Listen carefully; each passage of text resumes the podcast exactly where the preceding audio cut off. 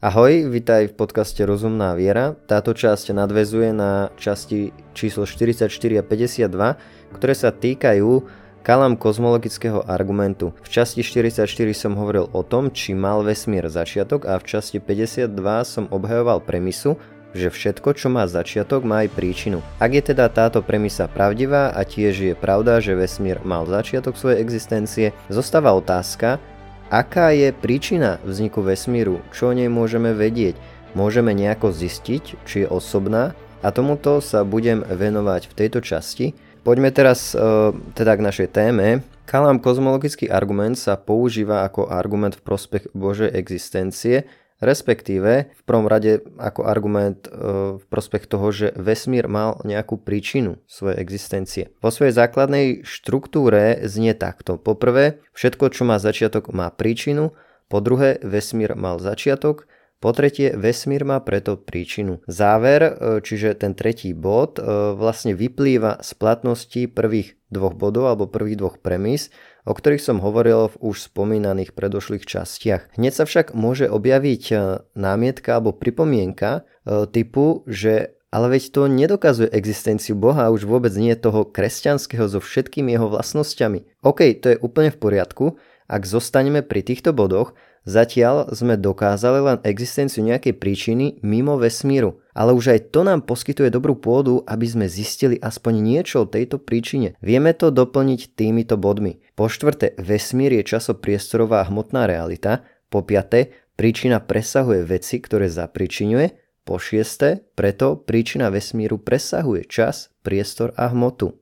My teda o tejto príčine vieme niečo zistiť. Ak vieme, že vesmír, respektíve priestor, hmota a čas mali začiatok, ich príčina bude mimo priestoru, hmoty a času. Bude mimo vesmíru, pretože nič nezapričuje svoju vlastnú existenciu.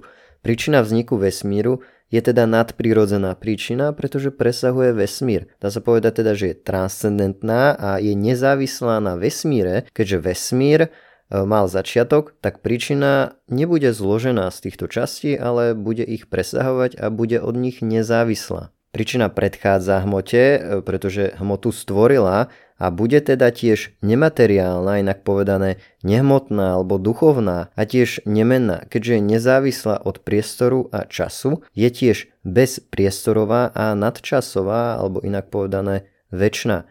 Táto príčina je teda mimo priestoru a času a keďže nemá začiatok, je nezapríčinená a vždy existovala. Musí byť tiež extrémne mocná, ak nie všemocná, keďže tvorila z ničoho, dá sa povedať, a je dostatočne mocná tvoriť všetko, čo je vo vesmíre. V porovnaní s tým sa ostatné činy javia v podstate ako maličkosť, keďže má kontrolu nad celou realitou, nič nemôže spôsobiť jej zánik. A keďže jestvovala mimo konečnej stvorenej reality, bude, ak som už spomínal, väčšina, nekonečná v zmysle, že nemá začiatok ani koniec a že existuje bez nejakých limitov alebo obmedzení. A môžeme ešte povedať, že táto príčina je inteligentná, keďže veľký tresk nebola nejaká chaotická udalosť, ale precízne vyladený akt stvorenia s cieľom života a okrem toho pozorujeme rôzne jemne vyladené fyzikálne konštanty, ktoré sú potrebné na to, aby tu mohol nejaký život vôbec byť. Čiže keby sme si to zhrnuli, tak príčina vzniku vesmíru je transcendentná, čiže nezávislá od vesmíru a môžeme povedať tiež, že je nadprirodzená, nehmotná, duchovná, mimo priestoru a času, väčšina, nemenná, nezapríčnená, inteligentná a mocná. A teraz je otázka, čo ti to pripomína?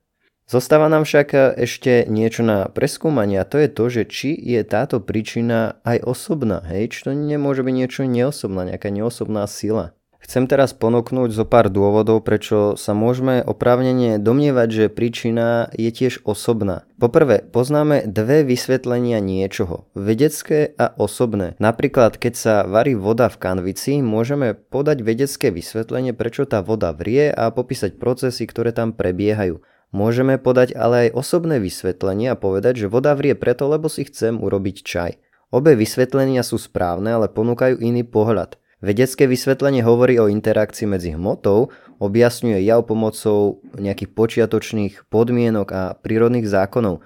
Osobné vysvetlenie zahrňa zámer konajúceho. Vysvetľuje veci z pohľadu pôvodcu deja. Ak to prenesieme na prvé štádium vesmíru, to nemôžno vysvetliť vedeckým prístupom, pretože ide o prvé štádium, Nemožno ho vysvetliť počiatočnými predchádzajúcimi podmienkami a prírodnými zákonmi. Veda skúma veci v našom priestore a čase a pred stvorením neexistovali priestor, čas, hmota a energia, z čoho pozostávajú tieto vedecké vysvetlenia.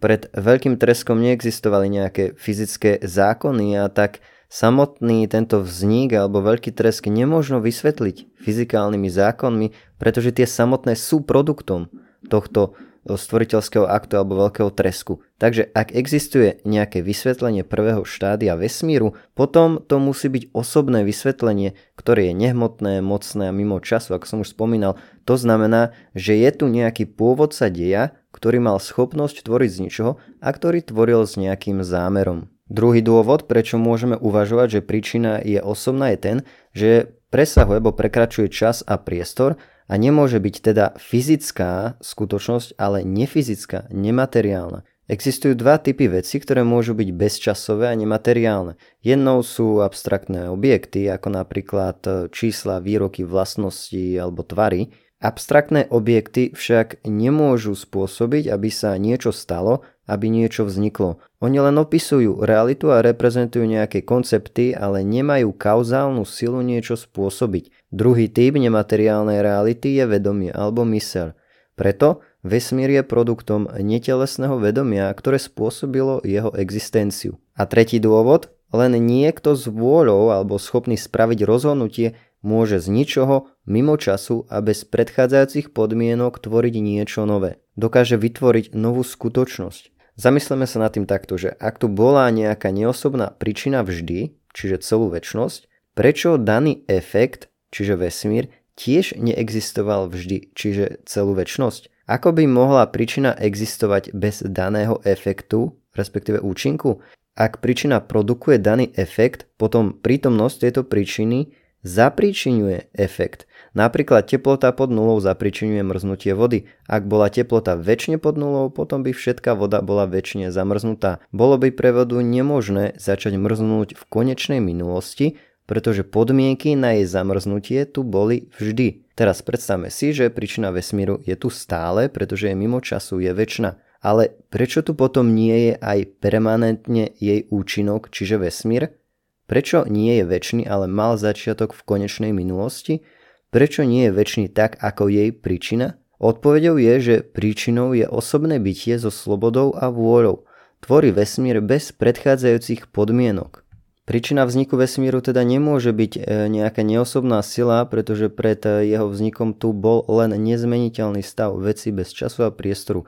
Väčšina sila sa nemôže rozhodnúť tvoriť konečný vesmír, len osoba môže. Väčšina neosobná sila by slepo generovala efekt na celú väčšnosť, ale keďže vesmír nie je nekonečný a mal začiatok, znamená to, že osobná sila sa rozhodla tvoriť konečný vesmír ak tu boli predošlé podmienky väčšine, stále, prečo z nich teda vesmír nevychádza väčšine a stále?